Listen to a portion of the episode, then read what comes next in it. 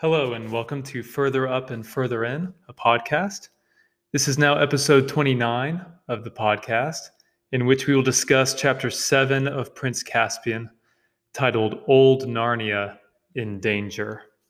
And even the title of this chapter is quite a contrast from the end of the previous chapter, in which the fauns came out to the dancing lawn and danced in the moonlight. Uh, this beautiful portrait of something that is near and dear to Lewis's heart and to mine as well, which is this vision of Christian revelry, of the joy of the Lord, the the the jollity of uh, the deeper life, the the beautiful wildness of uh, being a true Narnian, to use Lewis's frame. Uh, that it's the same sort of uh, freedom and joy that comes when Aslan is on the move in The Lion, the Witch, and the Wardrobe. And uh, the fox and the others host this great tea party. And it's the witch that turns everyone to stone and brings a hundred years of winter with no Christmas. But it's Aslan, it's the forces of good that bring joy and dancing and feasting and laughter. And we ended chapter six with that vision. Uh, and Caspian himself at the beginning of this chapter is still experiencing much of the buoyancy and the the lightheartedness of these new experiences, of being away from the castle and out into the wild countryside of Narnia. But as the title indicates, old Narnia is in danger. It is through the course of this chapter that we will see Caspian and company descend into battle against Miraz and his men. And so Lewis turns the focus uh, rather quickly um, from this uh, vision of the idyllic Narnia, the Narnia of uh, beauty and dancing and glory, to the uh, the discomfort and the sorrow and the gloom of old Narnia in danger, um, which is a rather realistic portrayal that uh, the the life of Christ, the resurrected life, is not uh, Eden restored yet, that now we see through a glass darkly, but then face to face. Yea, though I walk through the valley of the shadow of death, I will fear no evil, for thou art with me. So, walking through the valley of the shadow of death is a given. That is a, a presupposition of the Christian life. That, that uh, in this world you will have trouble, Jesus says in John 16. But take heart, for I've overcome the world. So, there is very much this uh, this dual reality that Lewis is uh, portraying here that feasting, revelry, joyous gatherings of community, that is true and necessary and real.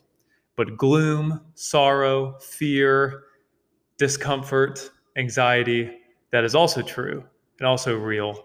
And so much of the adventure is uh, determining the straight path between those that we must rejoice and rejoice evermore, but our rejoicing is tempered by the realities of our fallen world that is not yet redeemed and resurrected in its perfect form.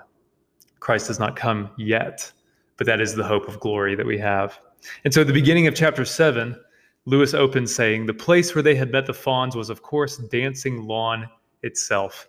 And here Caspian and his friends remained till the night of the great council to sleep under the stars, to drink nothing but well water, and to live chiefly on nuts and wild fruit was a strange experience for Caspian after his bed with silken sheets in a tapestried chamber at the castle, with meals laid out on gold and silver dishes in the anteroom, and attendants ready at his call.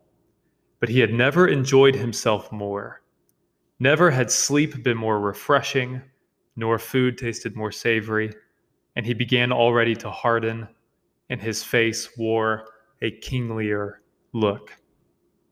And this opening paragraph to the chapter is important uh, because it transitions the scene away from dancing lawn and away from the evening before, and it prepares us for the events of this day by uh, describing the scarcity and the uh, the difficulty of his new terrain out in the countryside, out in the wildness, drinking nothing but well water, sleeping outside under the stars, uh, living chiefly on nuts and wild fruit. Those things are contrasted with the silk sheets, the tapestry chambers, the gold and silver dishes, and the attendants at his call that he had in the castle. So we see this juxtaposition between uh, the arduous life, the strenuous life, the difficulty and the scarcity of life out in the country, uh, life of adventure, versus the leisure and the comforts of his life back in the castle and all of the luxuries uh, he had available to him there. So this contrast is made where we might naturally find Caspian's experiences in the castle to be preferable to his experiences now out in the adventurous life of the woods uh, with the old Narnians. However, what Lewis does is show that uh, the life of adventure, the higher calling that Caspian has taken, the more difficult calling of exploration, adventure, assuming his rightful identity, becoming the man that he was meant to be, born to be, is greater. Lewis said he had never enjoyed himself more, never had sleep been more refreshing, nor food taste more savory. And so there's something about the gratitude Caspian brings, the fullness of joy that he experiences, and the uh, robust satisfaction of obedience. We're doing the difficulty, doing the difficult thing, taking the higher road, heeding the call that has come to us, makes life challenging, arduous, strenuous Yet it makes life rewarding, satisfying, pl- pleasurable in its holiest sense. And Lewis caps this, this contrast with the final sentence of the paragraph, where he mentions that Caspian began already to harden, and his face wore a kinglier look. And so, how does one earn a kingly look? How does one harden? How does one grow? Well, you grow through adversity, through suffering, through difficulty. And the difficulties Caspian experiences now in the beginning of this chapter are rather small. It's just a, a matter of his diet and his experiences sleeping outside and so on. By, but by the end of this chapter, Caspian will be a king of battle. Caspian will be pitted against the forces of Miraz's army, and he will be losing and losing dreadfully. We'll see that by the end of the chapter. And so we are being told here what Caspian's path to his kingdom entails. And it entails difficulty, a strenuous experience, a life of straining, a life of working, a life of hardening. And yet, this higher calling that Lewis mentions is one that Caspian uh, enjoys and not in this um, amusement sort of enjoyment, not in a passing, superficial sort of happiness, but in a deep seated satisfaction of becoming the king that he is meant to be.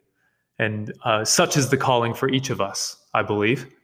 Um, that danger, wildness, bravery, nobility, these are things that are required of us in order to attain the fullness of life that we are destined for. Ours is not a life of coasting and floating and drifting and ease and comfort and leisure. Uh, rest is important, certainly.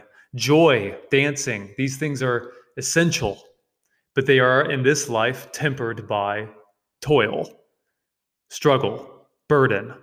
And yet, uh, it's a cross we take up and carry in order to honor and obey our Maker and our Lord. And in so doing, we walk his steps after him and become more like him day to day.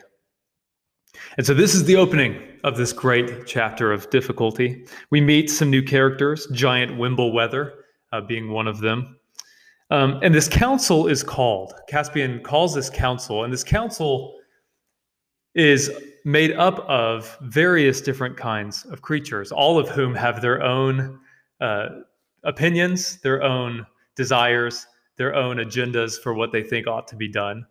That might remind you of any kind of meeting that you've been a part of, where it is populated by many different types of people, many different opinions, backgrounds, experiences, and so on. But Lewis here uh, honors the beauty of diversity, that it's Miraz's kingdom that is uh, uniform.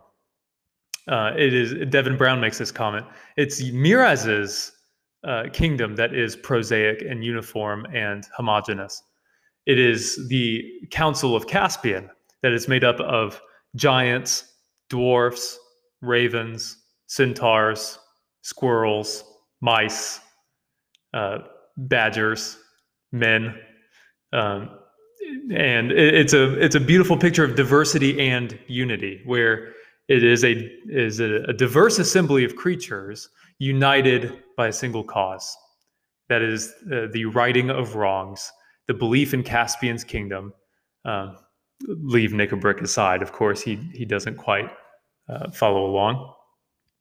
Um, and an allegiance to Aslan and the love of the old things. This council um, is uh, interrupted by the arrival of Dr. Cornelius, this beautiful plot point that Lewis um, surprises us with, where they they sense a creature approaching that is somewhat man and somewhat not man. And it turns out to be Dr. Cornelius. He and Caspian are reunited once again. And it's this joyful reuniting. Uh, uh, Dr. Cornelius explains what's happened at the castle that Caspian's horse returned uh, riderless, which gave away the fact that uh, Caspian is still out there. Miraz sends his men out to find him, and thus the battle has come to Caspian. And Dr. Cornelius escaped the castle to find Caspian to warn him. But before we get that whole backstory, Nikabrik says something that's rather vile, but also really important to note. And so Caspian sees Dr. Cornelius, cries out with joy, rushes to greet him, and Nikabrik says, Pah, a renegade dwarf, a half and halfer. Shall I pass my sword through its throat? And Trumpkin rebukes him, says, Be quiet, Nikabrik, said Trumpkin. The creature can't help its ancestry. There are lots of really important points here. The, the most obvious one to be made, I think, is how Lewis puts racism and prejudice into the mouth of his villain, Nikabrik. Now, Nikabrik's full treason and betrayal is not yet. That's a few chapters away, where he will completely abandon Caspian and and uh, become a traitor. But he, but we've seen Nikabrik's sour and gloomy disposition all along, and now we see uh, his vile antipathy against Dr. Cornelius. Um, he calls him a half and halfer and asks if he should kill him by passing a sword through its throat. And Lewis's use of that pronoun its is revealing how Nikabrik doesn't believe Dr. Cornelius to be worthy of personhood by saying his throat. He says its throat, as though due to um, Cornelius's ancestry and his lineage, he is dehumanized. He is less than human. He is unpersoned, and therefore uh, he should pass his throat. Nikabrik should pass his sword through its throat. And Trumpkin's response is really revealing as well. So we see Nikabrik's racism and Lewis's portrayal of that racism as villainous. Uh, Lewis, I think, through Nikabrik, shows how uh, vile and wicked this sort of opinion is. And Trumpkin's response is is enlightening. He quiets Nikabrik and says the creature can't help its ancestry. Now, um, he uses its as well, which is a problem. But the fact that Trumpkin reminds Nikabrik that people cannot help their lineage and their ancestry invites a suggestion. Um, I, I believe it suggests to the reader this invitation to see each individual as uh, worthy of respect as an individual that we ought to view persons as person as, as a person and not um, connect them to the great chain of being uh, throughout history necessarily. Uh, this is something that Paul talks about in Titus chapter 3.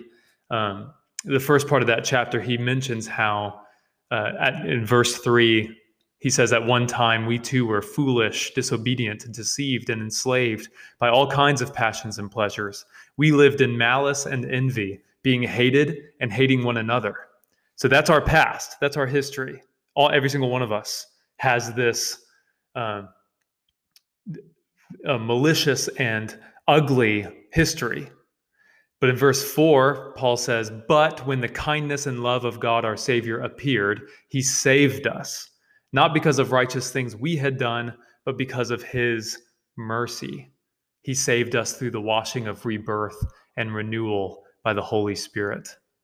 And so Paul is telling Timothy that every person's ancestry, every person's history, and every person's past is littered with sin and ugliness and filth and villainy until Christ in his kindness and mercy saved us, not because of stuff we had done, but because of his righteousness. So that automatically puts every human being on the same level. That every human being is a descendant of evil. And every human being has his own individual history of evil. And in verse 9, Paul says, Avoid foolish controversies and genealogies and arguments and quarrels about the law, because these are unprofitable and useless. He says, Avoid genealogies. Now, that doesn't mean avoid researching them and knowing them. But in the context of this passage, Paul says, avoid using them as a means of passing judgment on another. We are saved by grace. We are not saved by our own works. We are not saved by our past works. We are not saved by whom we are descended from. We are saved by Christ and his mercy and grace. So, back to Trumpkin, for him to say the creature can't help its ancestry, that's absolutely right. And therefore, he should not be judged on account of his ancestry. The grace of God is available to him as it is available to all. And it's in the voice of a villain.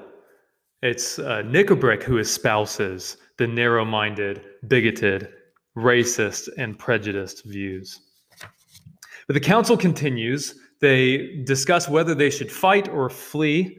Uh, they decide that a fight is most likely in order. And it is arranged that they will go to Aslan's How. And the reader discovers that in the time that has passed since The Lion, the Witch, and the Wardrobe till now, hun- over a thousand years of Narnian history, Aslan's How is this great mound that has been built above the stone table, what Joseph Pearce calls uh, the Golgotha of Narnia that the stone table is the place of the cross in Narnian in Narnian theology, Narnian language. And so it's this very holy and very profound, sacred place that it's decided that they will go. And we are reminded as readers of the sweep of Narnia's history here, what has passed between Aslan's death on the stone table and Caspian's journey to Aslan's How. Listen to um, Devin Brown describe this sweep of Narnia's history.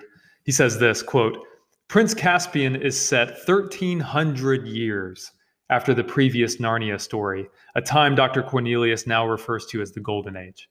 The Lion, the Witch, and the Wardrobe itself occurred a thousand years after Narnia's creation and a hundred years into the reign of the White Witch. The prophecies and old rhymes Mr. Beaver recited in the first tale served as markers there of Narnian history's great sweep. In the silver chair, Eustace and Jill must journey with Puddleglum to the ruined city of the ancient giants. Even the magician's nephew, the story of the first events at Narnia's birth, contains Diggory and Polly's journey to the ancient land of Charn. There, as Polly exclaims, everything is all in ruins, and even the sun is dying. So we're reminded here of Lewis's great love uh, for uh, ancient histories, lands of great depth and history and profundity. And we think of where Lewis grew up. He was born in Northern Ireland. Uh, he taught at Oxford and Cambridge. That he was constantly surrounded by all of these uh, beautiful markers of an ancient past, these Celtic ruins, uh, these landscapes of great British monuments and battlefields and cathedrals and so on. Uh, that all the way back at the beginning of Prince Caspian, Dr. Cornelius and Caspian bonded over a shared love for the old things. And in the structure of Lewis's storytelling, we see a similar love for antiquity and the old, beautiful things. And there's something to be said of that. That uh, if any of you listening has had the pleasure of uh, touring any old cathedrals or um, great sites of uh, of uh, ancient significance. It, it is a humbling experience. It, even if it's a natural landscape like the Grand Canyon, the, there's something deeply magical about being swallowed up by old beauty, ancient beauty. Um, I had the privilege of seeing Stonehenge uh, about uh, almost 10 years ago. And this, this, this experience that photographs don't, don't convey. Um, walking the halls of Westminster Abbey, being able to experience um, great beauty from long ago is a, is a worshipful and sacred experience that ought to be channeled back to our Maker who has presided over this beautiful sweep of human history. And so the journey to Aslan's How with this sort of sacred, not everybody shares it. Um, and not even Trumpkin at this point share that same sort of respect for the old things. They're rather skeptical. But the reader is invited to see it as this pilgrimage to a holy land. And the reader knows what made it holy. It's the place of the stone table. This is the place of Aslan's resurrection, where death itself started working backwards. This is where the White Witch was defeated all those many years ago. And we're invited to journey with Caspian and his friends uh, as they see it for the first time. Lewis describes it this way On the stones, peering in the twilight, Caspian saw strange characters and snaky patterns, and pictures in which the form of a lion was repeated again and again. It all seemed to belong to an even older Narnia than the Narnia of which his nurse had told him. And this chapter is filled with these uh, glimpses of ancient wonder. Uh, these uh, Lewis's heart for uh, runes and legends and medieval writings and uh, old sculptures. These sorts of things are evoked here with Aslan's form, the form of the lion that is repeated in these ancient etchings into the stone. Um, there is a profound love in this book for the endurance of ancient beauty. Ancient beauty, eternal beauty endures. Uh, the and and that's that is meant to remind us of the beauty of Christ and His kingdom.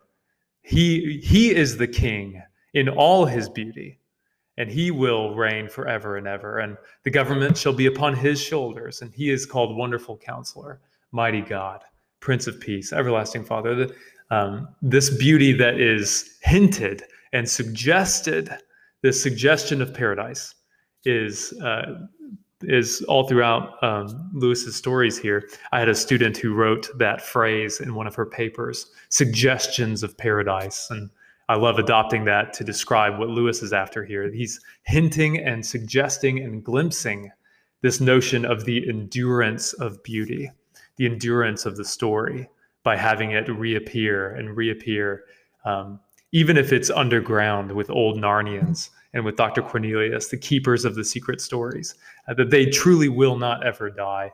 And now they are making um, this revival as they seek to overthrow Miraz. So they arrive at Aslan's How. Uh, Lewis describes uh, Miraz's armies meeting them there and the nights of battle that they will have. Uh, and it's a battle where Caspian and his forces are losing. And it's an important feature of the story that for all of the glory and victory and triumph of the Narnia stories, they are also littered with bitter and ugly and even um, dull, common tragedies and sorrows. The sorts of fears and anxieties and difficulties that um, are, are dramatic in effect with grand wars, but also irritating and frustrating and um, and sometimes even seemingly meaningless. These little things that seem to go wrong, and in the battles, we we see accidents and choice, accidental choices, or um, seemingly small things that happen that cause Caspian's army to lose. And um, Devin Brown describes that as the bickering and ill tempers that unspectacular discomfort brings. Let me say that again. These are the bickering and ill tempers that unspectacular discomfort brings. And that is a powerful phrase to describe it. That so often in our lives, we, we pray for bravery and strength to ward off the great tragedies of our life. But all too often, what brings us a sense of disbelief and despair is the accumulation of unspectacular discomfort, the, the drama of a broken dish, uh, the, the, the seemingly insignificant tragedies that make up the minutes of our days, the frustrations, the, the quiet fears, the small pains, the annoyances and the grievances. That these are the things that Caspian's experiencing in battle, the weariness and the fatigue of losing day after day. But it smacks not just of losing battles, but of unspectacular discomfort. And we're reminded as readers that these small tragedies require bravery as well. They require hope as well. And they they meet um, as they are losing. They meet as in this inner council at the very heart of the of Aslan's house, right at the stone table. Um, Lewis describes it this way: In the secret and magical chamber at the heart of the How, King Caspian with Cornelius and the Badger and Nikabrik and Trumpkin were at council. Thick pillars of ancient workmanship supported the roof. In the center was the stone itself, a stone table, split right down the center, and covered with what had once been writing of some kind, but ages of wind and rain and snow had almost worn it away in old times when the stone table had stood on the hilltop and the mound had not yet been built above it. And this is a really wonderful description of this inner council where uh, they're losing the war against Miraz. Caspian and Cornelius and Truffle Hunter and Nikabrik and Trumpkin have retreated into the inner sanctum of Aslan's How to discuss war plans. And this is a very serious discussion that they have about their greatest desperation, where they are um, in on the final threads of their defenses. And yet, what the reader sees that Lewis describes is at the very center of their gathering, at the very center of Aslan's How, is a split stone table. And I think that's, although they don't draw attention to it, there's nothing like this great prayer to Aslan or anything like that. The reader sees that the, the greatest single hope for Caspian's army is embodied in this split stone table. The stone table has been cracked in half. That means Aslan has defeated death. Death itself is working backwards. The deeper magic has been satisfied.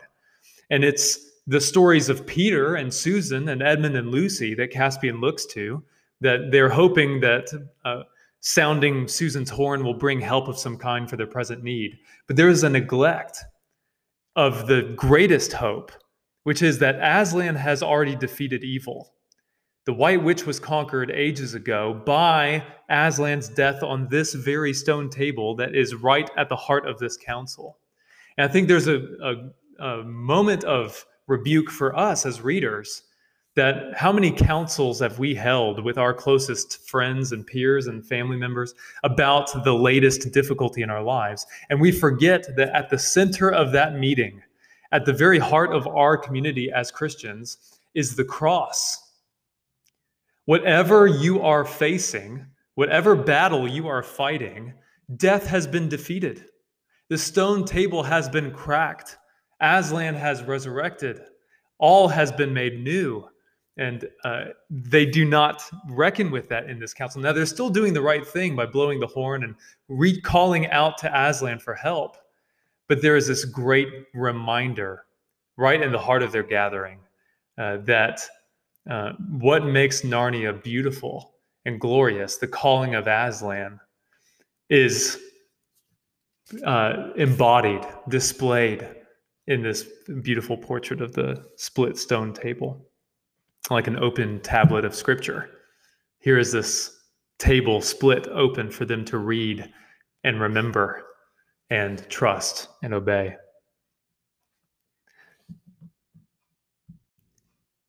And so, in the final stretch of the chapter, it is decided that they will blow Susan's horn to summon help, and they strategize uh, the best means of uh, anticipating the help that might come. Um, again, there are some that don't believe it. Trumpkin believes it's all hogwash. Nikabrik doesn't believe it. Um, and yet Nikabrik, uh, yet Trumpkin and the other Narnians are willing to go with Caspian as their king. to blow the horn. And uh, there's another beautiful uh, implication of, of, or indication of Lewis's um, legend building and world building in Narnia, uh, where Dr. Cornelius tells them about the three ancient places of Narnia.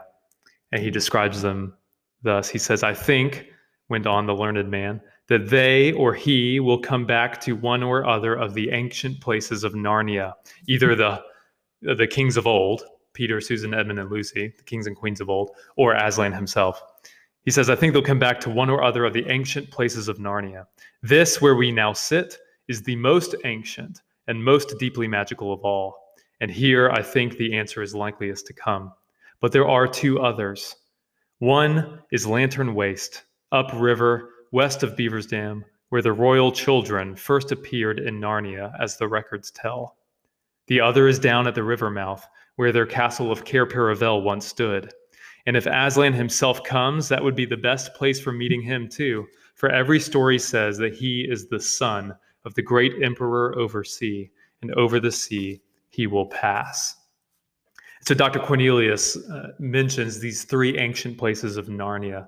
You have the stone table as the most ancient and the most magical place, Aslan's How, uh, where the stone table resides. And then you have Lantern Waste, which is where the lamp post is that Lucy met Mr. Tumnus in when she first entered Narnia. And then the third place is Cair Paravel, which is the king, the castle that Peter, Susan, Edmund, and Lucy reigned in, and where they were crowned at the end of the Lion, the Witch, and the Wardrobe. So by the end of the chapter, it's settled that uh, King Caspian will blow Susan's horn, and they will send messengers to each of these three ancient places to determine what help will come. Caspian and company will remain at Aslan's How by the stone table. They send Pattertwig the squirrel to Lantern Waste to check the lamppost, and they send Trumpkin to Cair Paravel. And by this point, the reader is is bringing the threads together to see why Peter, Susan, Edmund, and Lucy found Trumpkin at Cair Paravel, because that is indeed where the horn brought them, and how Trumpkin uh, got to be there and tell them the story that he's telling. And there's one statement that Trumpkin makes here at the end of the chapter when he volunteers to go. Uh, Caspian's looking for volunteers to go to Cair Paravel to see if anybody comes. And Nikabrik says he won't go, that he's going to stay and make sure the dwarves are given their rights and make sure that they get what they deserve. But Trumpkin volunteers to go. He says, Send me, sire, I'll go. Caspian says, But I thought you didn't believe in the horn, Trumpkin. And listen to Trumpkin's response No more I do, your majesty. But what's that got to do with it? I might as well die on a wild goose chase as die here. You are my king. I know the difference between giving advice and taking orders. You've had my advice, and now it's the time for orders. Now, although Trumpkin doesn't believe in Aslan and in the high kings and queens of old and in the magic of Narnia, not yet at least, he does understand obedience to authority. And that notion gives Trumpkin this display of virtue that is worth modeling as readers. That we don't know all of the plans God has for us. And even on some days, we might not be fully convinced of it. And yet, there's something about obedience to authority. There's something about walking in faith. Now, Trumpkins is not a faith in Aslan yet, uh, but it is a commitment to knowing his duty and knowing his authority and choosing obedience. He says, I know the difference between giving advice and taking orders. You've had my advice, and now it's the time for orders. Doug Wilson wrote a book titled What I Learned in Narnia, where he dedicates, uh, I think, almost an entire chapter to this notion that Trumpkin embodies here about we may give our advice and we might have our opinions, but at the end of the day, are we willing to submit ourselves in humility to the authority that God has put in our lives? Caspian is his king, and he's given Caspian his advice. He told him what he thought, but now he says it's the time for taking orders, and he volunteers to go uh, on behalf of King Caspian to Cair Paravel. And as we know, he uh, meets Peter, Susan, Edmund, and Lucy there, and uh, he begins the path toward faith that we'll see over the next several chapters. Uh, and it came with a submissive act of obedience to his king. And so that is the end of chapter seven. Uh, thank you for listening. Be sure to tune in next time as we look at chapter eight of Prince Caspian titled How They Left the Island.